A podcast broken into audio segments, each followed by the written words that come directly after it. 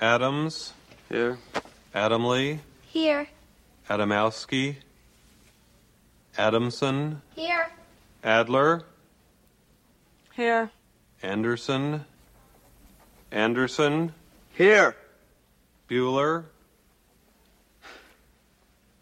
Bueller, Bueller, Bueller, Um, he's sick. My best friend's sister's boyfriend's brother's girlfriend heard from this guy who knows this kid is going with the girl who saw Ferris pass out at 31 Flavors last night. I guess it's pretty serious. Thank you, Simone. No problem whatsoever. Fry,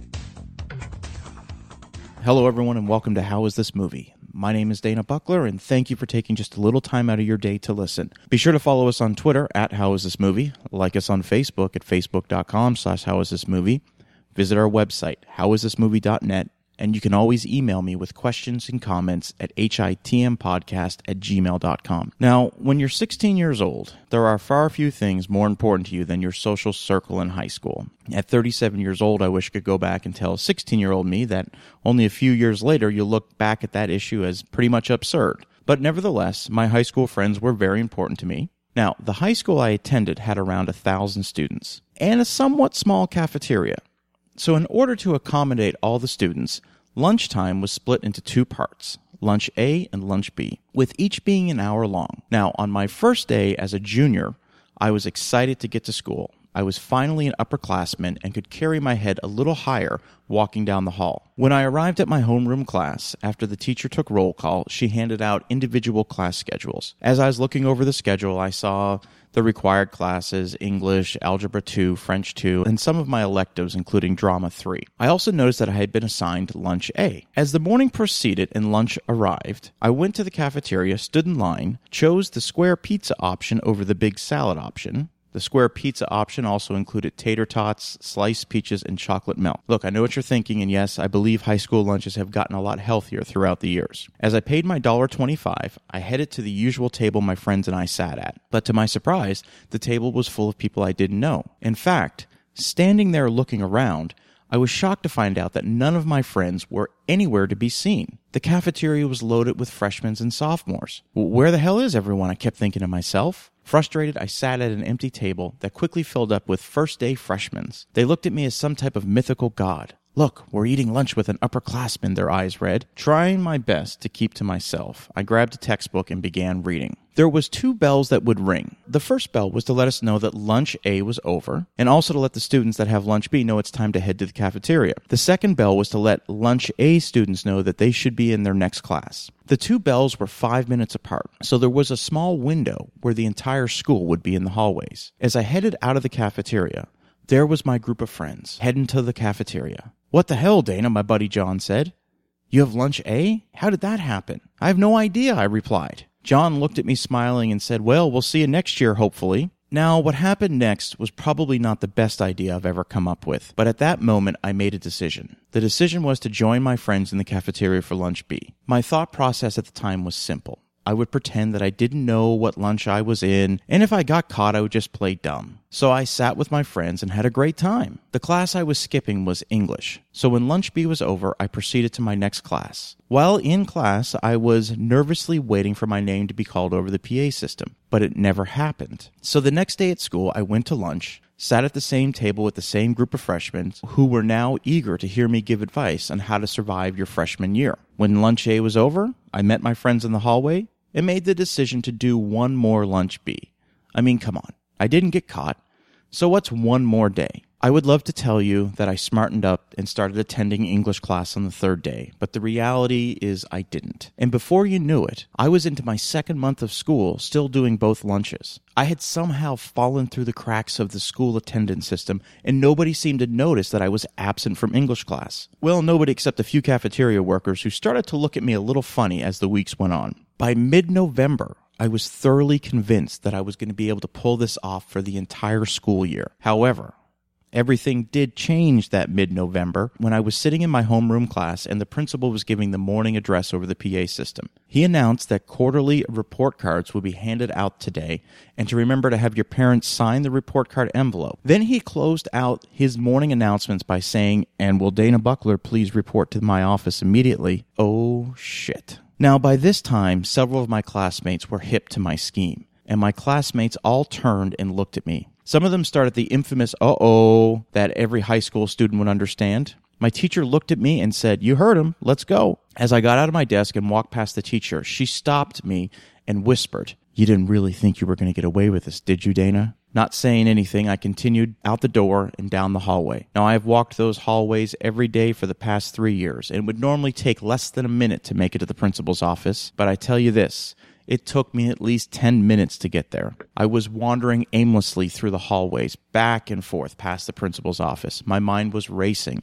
I was trying desperately to come up with some kind of excuse. I even tricked myself into thinking that maybe he wanted to see me for a different reason altogether. I took a deep breath, exhaled, opened the door, walked up to the principal's secretary, and said, Mr. Rowe asked to see me. She looked at me and said, Why, yes, Dana, he's expecting you. Go on in. I gently knocked on the inner door of the office that read Mr. Rowe, Principal and Dean of Students. Come in, he said.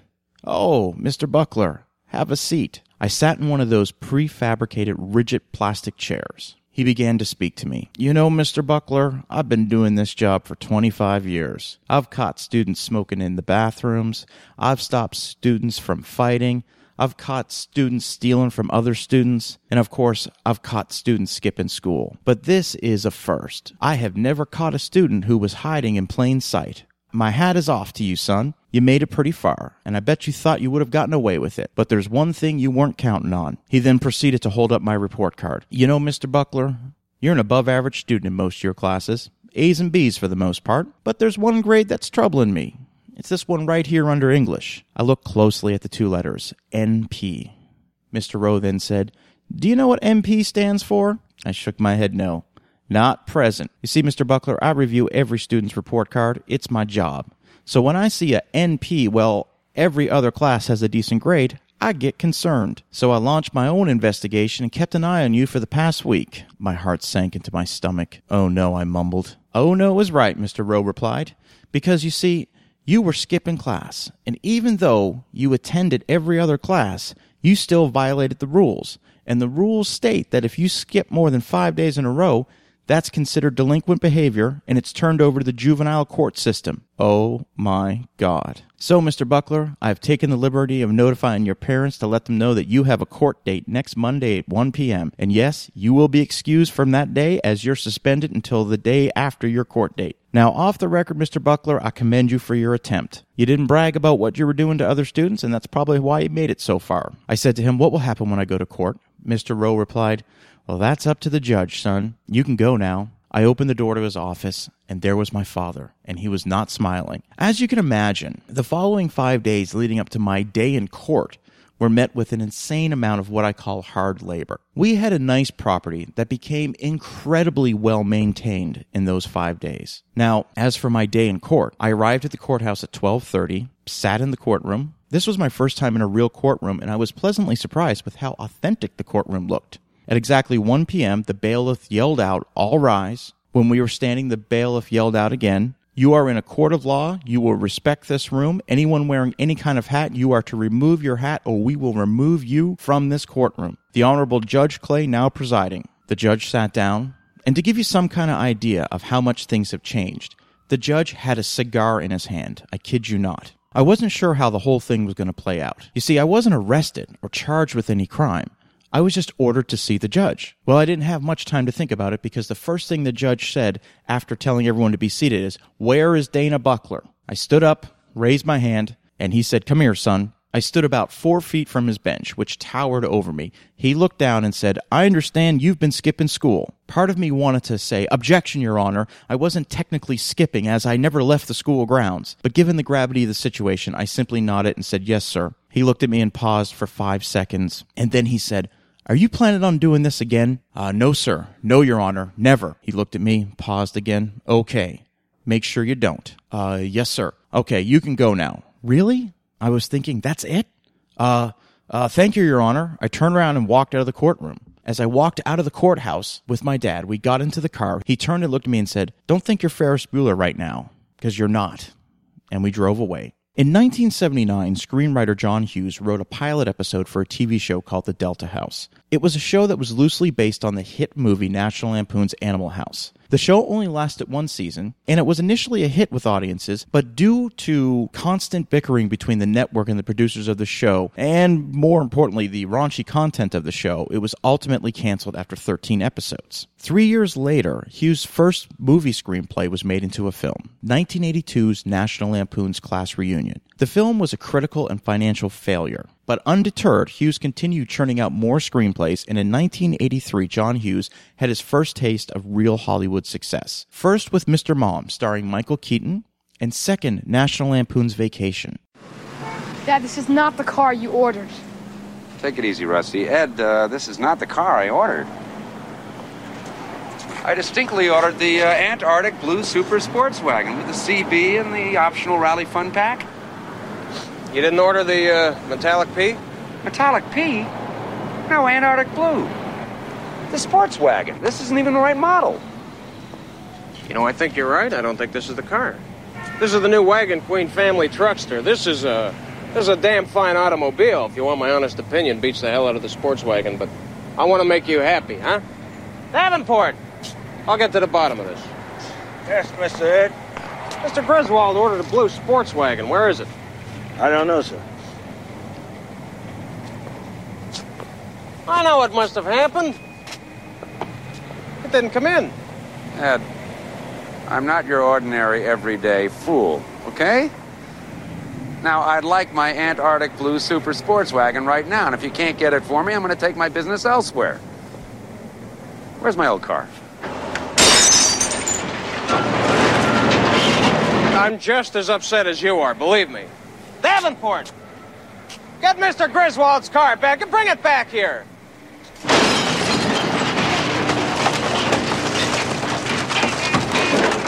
I can get you the wagon. There's no problem there. The problem is it might take six weeks. Now, I owe it to myself to tell you, Mr. Griswold, that if you're thinking of taking the tribe cross country, this is the automobile you should be using, the Wagon Queen family truckster. You think you hate it now, but wait till you drive it. I don't want to drive it. I just want my old car back, okay? I'm not falling for this bit. No way. Let's go, Russ. The script that Hughes wrote for Vacation was based on a short story he wrote several years earlier called Vacation 1958. In the fictional short story, Hughes tells the tale of a family's cross country trip to Disneyland that ends with his father shooting Walt Disney after finding out the park was closed. In 1984, Hughes sat down in the director's chair for the very first time. He directed and wrote the screenplay for 16 Candles. The movie, which starred Molly Ringwald and Anthony Michael Hall, would become the first in a series of coming of age teen comedies that redefined the genre. You say it's your birthday. It's my birthday too. That, okay? Hey, Jude. Just stop it, okay? I mean, it's really been a shitty birthday for me. No offense, but I don't need a serenade right now.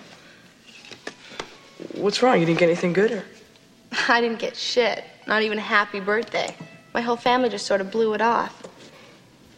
I'd freak if my family forgot my birthday. It's a brand new year. I'm 16. Everything should be platinum. I should be happy, right? Right? Yeah. Well, I can't get happy. It is physically impossible for me to get happy. Would you feel better if you knew one of my secrets, or? Don't gross me out. No, we're not talking gross here. No, it's just. It's just embarrassing. This information cannot leave this room, okay? It would devastate my reputation as a dude. No problem. I've never bagged a babe. I'm not a stud. I got the rep in sixth grade, and it like, I don't know, it stuck with me. I'm still on hold. Look, I appreciate you not laughing at me, okay? I'm sorry. 16 Candles received high praise for its depiction of teen angst, and Hughes was credited with being the first director to truly understand the teenage mind. The film was also successful at the box office with a budget of just a little more than 6 million and taking in over 30 million in the US box office alone. 1985 saw three separate projects for John Hughes. First, he wrote the sequel to 1983's Vacation, National Lampoon's European Vacation, a film that was panned by critics but still a solid success at the box office. Next was Weird Science, the second film directed by Hughes. Working with Anthony Michael Hall once again, Weird Science, the story of two teens that, through the wonders of computer technology, create a real woman, was another financial success. Okay, look, you know how you're always talking about how you can simulate all that stuff on your computer? You know? What's the difference? Why can't we simulate a girl? I don't know. I, I guess I could, but why? It's two dimensional on the screen. It's, it's not flesh and blood, Gary.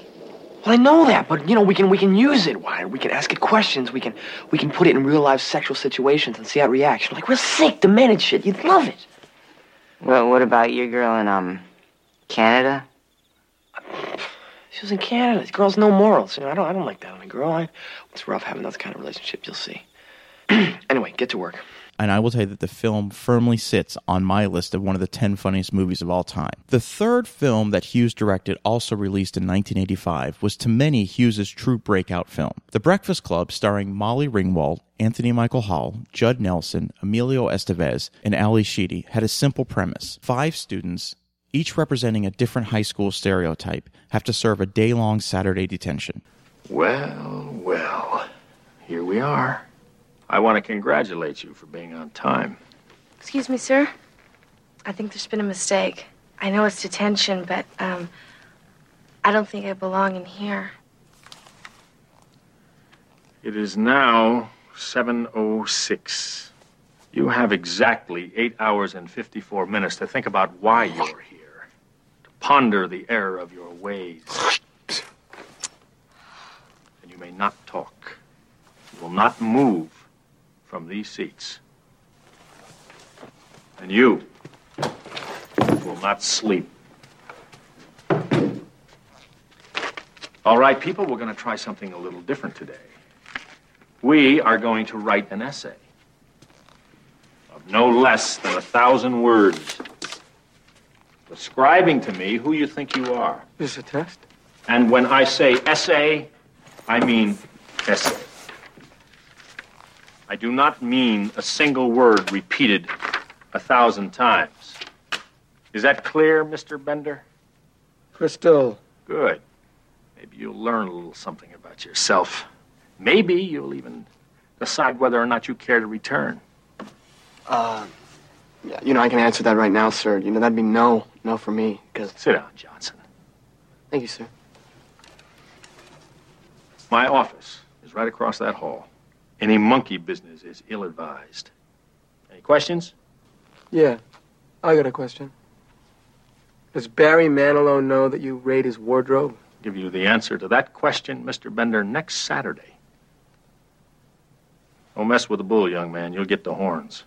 Although some of Hughes' other screenplays that were adapted into movies were heavy on adult language, this was the first R rated film that he directed, and many consider this to be one of the most important high school films ever made. It's another film that, although dated by hairstyles, clothing, and lack of modern technology, is still relevant in its themes and the struggles that the five students endure. The Breakfast Club was the third highest grossing film directed by John Hughes. That brings us to 1986. Another screenplay written by Hughes, Some Kind of Wonderful, was made into a film that year, also receiving some strong praise and modest box office success. Now, John Hughes had an idea for the next movie that he wanted to direct. He wanted to make a love letter to the city of Chicago. Now, most of Hughes's films took place in a fictional town called Shermer, Illinois, but Hughes was always in awe and bewilderment by the second city where he grew up. The concept of a teenager skipping school to spend the day in Chicago was the perfect hook that Hughes needed to make this tribute to the city he loved. Hughes pitched the idea to studio heads who immediately gave him the go ahead. But however, there was one issue.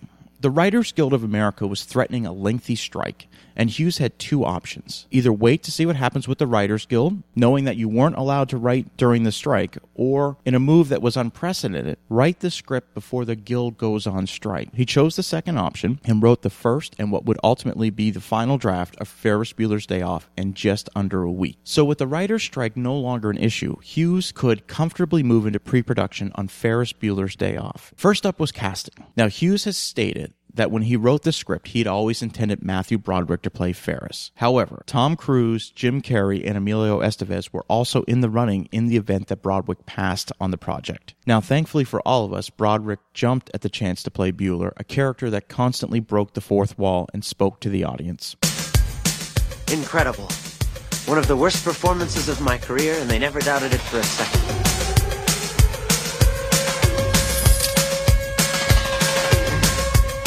How could I possibly be expected to handle school on a day like this?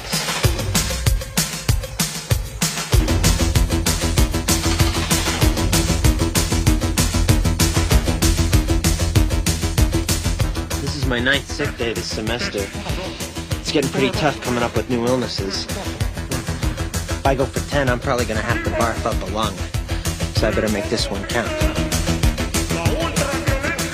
The key to faking out the parents is the clammy hands. It's a good non-specific symptom. I'm a big believer in it. A lot of people will tell you that a good phony fever is a deadlock, but uh, you get a nervous mother, you could wind up in a doctor's office. That's worse than school. You fake a stomach cramp, and when you're bent over, moaning and wailing, you lick your palms. It's a little childish and stupid, but then so is high school. Life moves pretty fast. If you don't stop and look around once in a while, you could miss it. For the role of Sloane Peterson, Ferris's girlfriend, Molly Ringwald had expressed interest in playing the part, but Hughes told her that she was too big of a star at the time to play what he considered a somewhat minor role. The role of Sloane went to then 18 year old Mia Sara. Actor Alan Ruck had auditioned for the role of Bender in The Breakfast Club, the role that ultimately went to Judd Nelson. Hughes always remembered Ruck and offered him the role of Cameron Fry. Now, Ruck was reluctant to take the part due to the fact that he was 29 years old at the time.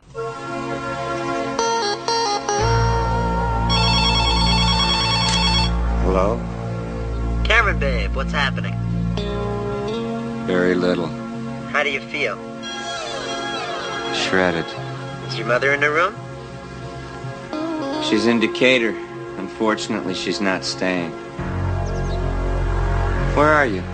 I'm taking the day off. Now get dressed and come on over. You can't, stupid. I'm sick. That's all in your head. Come on over. I feel like complete shit, Ferris. I can't go anywhere. I'm sorry to hear that. Now come on over here and pick me up.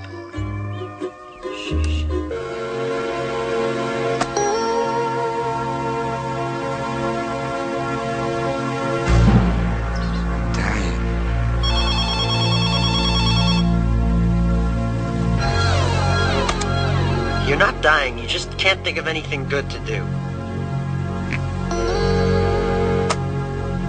If anybody needs a day off, it's Cameron. He has a lot of things to sort out before he graduates. Can't be wound up this tight and go to college. His roommate will kill him. When Cameron was in Egypt's land, let my Cameron go. Jeffrey Jones was cast in the role of Edward R. Rooney, Dean of Students. Jones had caught the eye of Hughes after his part in Amadeus. Rooney was a pivotal character who seemed to be immune to Ferris's charms. I don't trust this kid any further than I can throw him.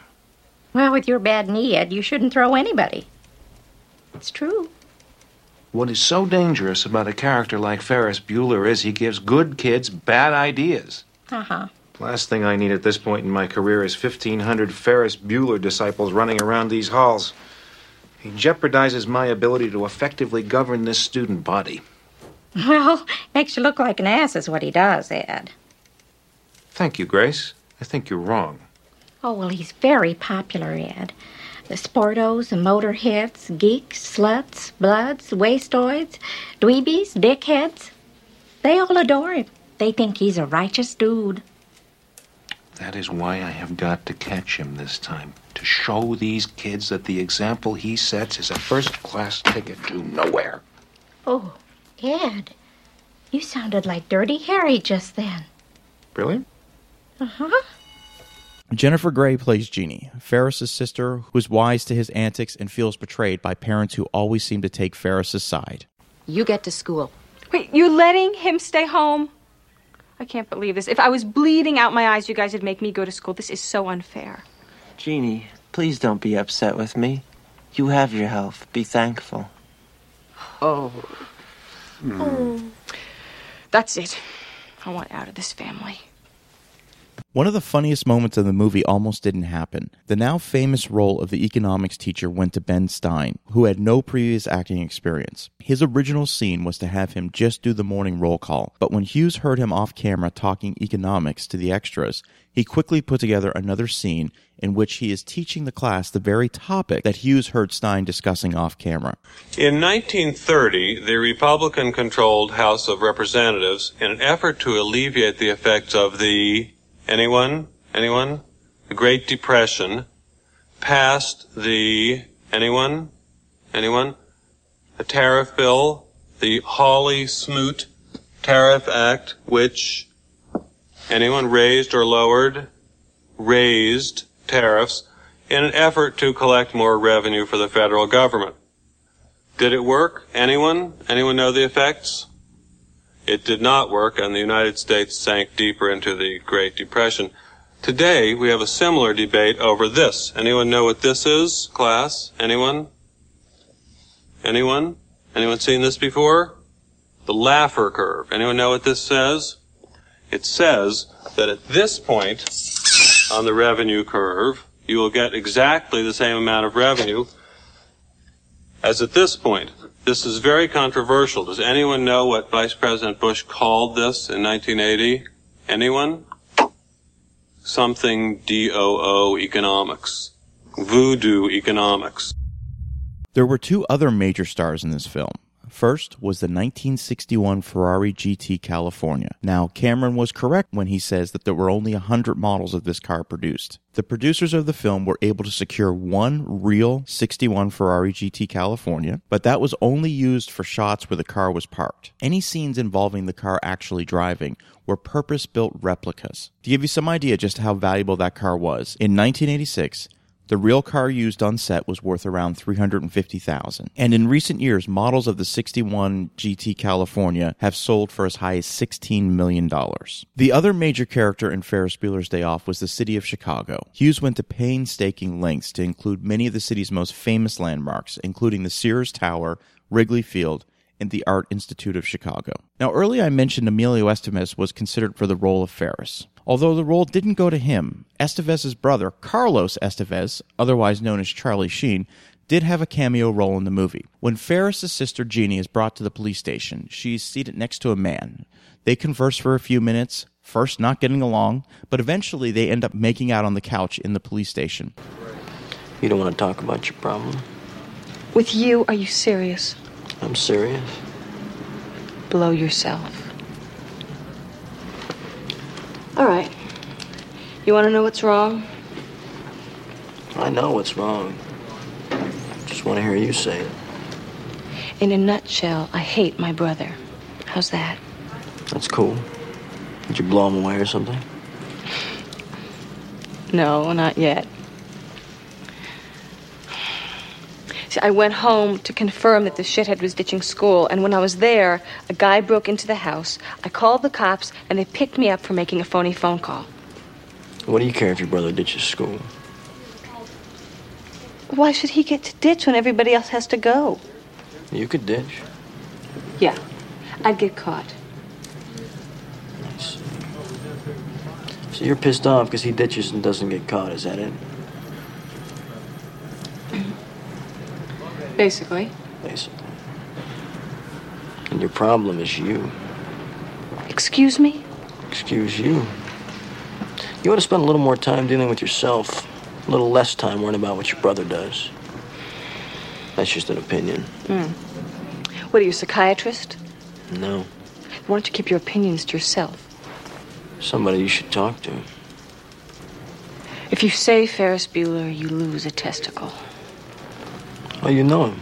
Sheen made the decision to stay up for 48 hours straight to give himself the appearance of being terribly strung out on drugs. Bill Paxton, who had a very memorable role in Hughes's film Weird Science, was offered the role of the parking lot attendant who ends up going for a joyride in the Ferrari. Paxton turned down the part because he felt it was too small for him. Wrong. What? Not here. We're not leaving the car here. Why not? Because we're not. I want the car back home where it belongs, right now. Come on, let's go. Cameron, what's gonna happen to it? It's in a garage. It could get wrecked, stolen, scratched, breathed on wrong. A pigeon could shit on it. Who knows? Listen, will you calm down, please? I'm gonna give the guy a fiver to watch him. Look at it. Hey, how you doing? You speak English? Uh, what country do you think this is? Okay, listen. Uh, I want you to take extra special care of this vehicle. Okay? Hey, no problem. Great. Trust me. Sir. Come on. Come. Relax.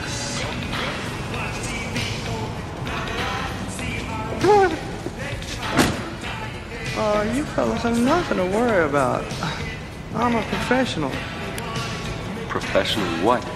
Ironically, Hughes never offered Bill Paxton another role in any of his movies. Now, I'd like to report that real love did blossom on the set of Ferris Bueller's Day Off. Matthew Broderick and Jennifer Grey would go on to become engaged shortly after the movie, and the two actors that played Ferris's parents also became romantically involved after appearing together in the film. Filming of Ferris Bueller's Day Off started in early September 1985 and lasted into late October that year. The original cut of Ferris Bueller's Day Off was 2 hours and 45 minutes long. Several subplots had to be cut out of the film in order to bring it to its 1 hour and 40 minute runtime. What's interesting is that if you watch the original 1986 trailer for the film, you can clearly see some of these deleted scenes, including a locker room scene involving Jeannie and Ferris's mother talking to Ferris's younger brother in a car. The fact that Ferris has two younger siblings was completely cut out of the movie altogether. In the show notes of this episode, I've included a link to that original 1986 trailer. Ferris Bueller's Day Off was released on June 11, 1986, and was an instant hit with audiences. The film took in just over 70 million in theaters.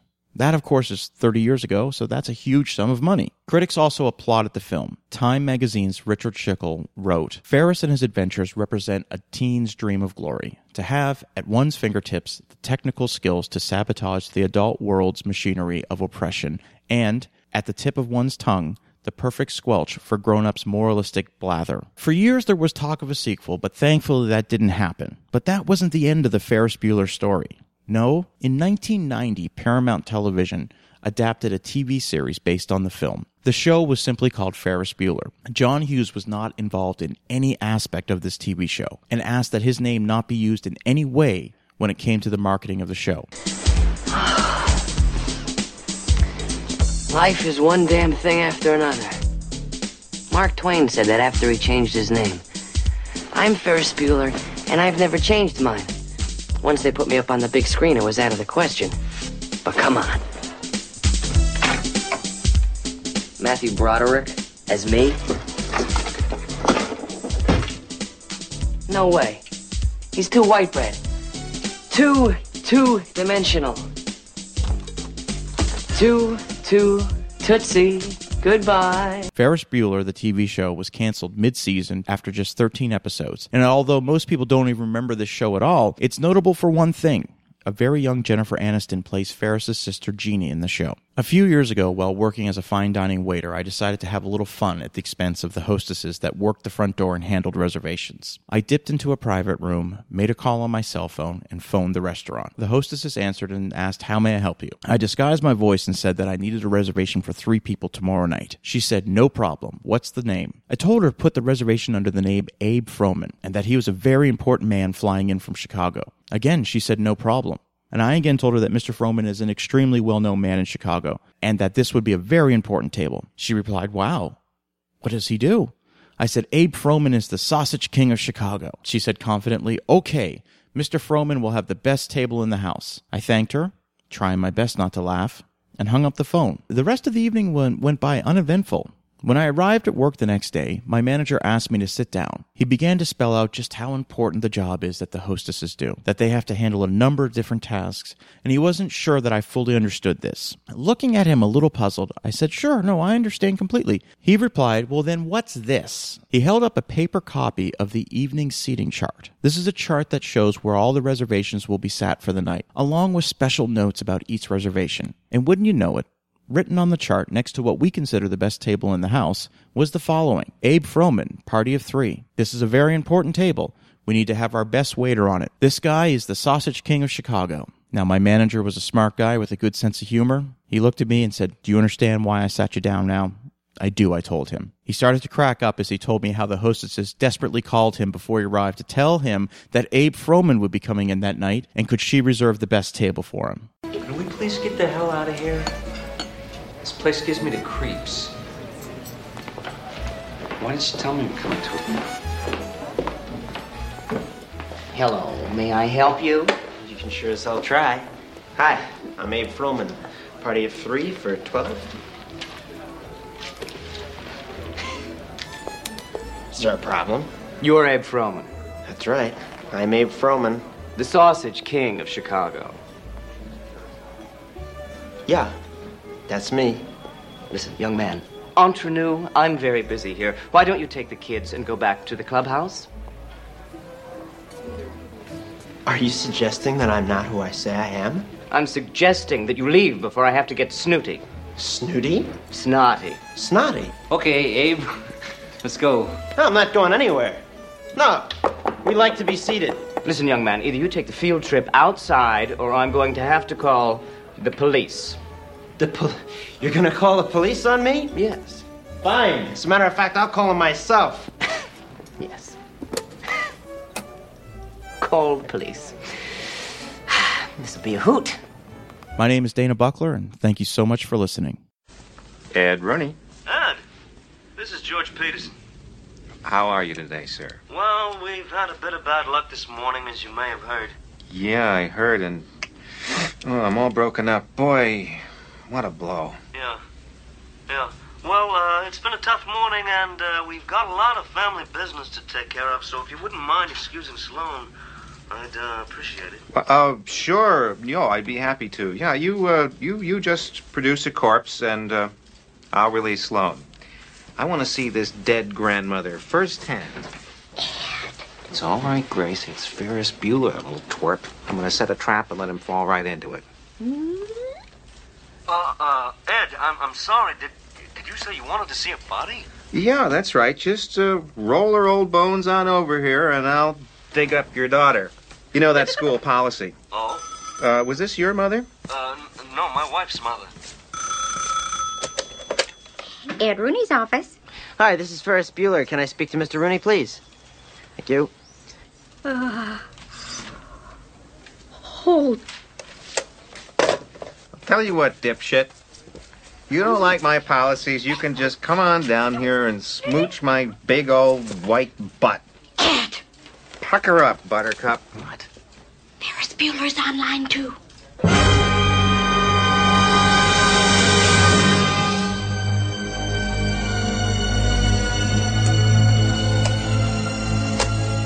Hey, Mr. Rooney, how you doing? Listen, uh, I'm sorry to disturb you at work, but I'm not feeling very well today, and I was wondering if it might be possible for my sister to bring home any assignments for my classes that I might need. Have a nice day.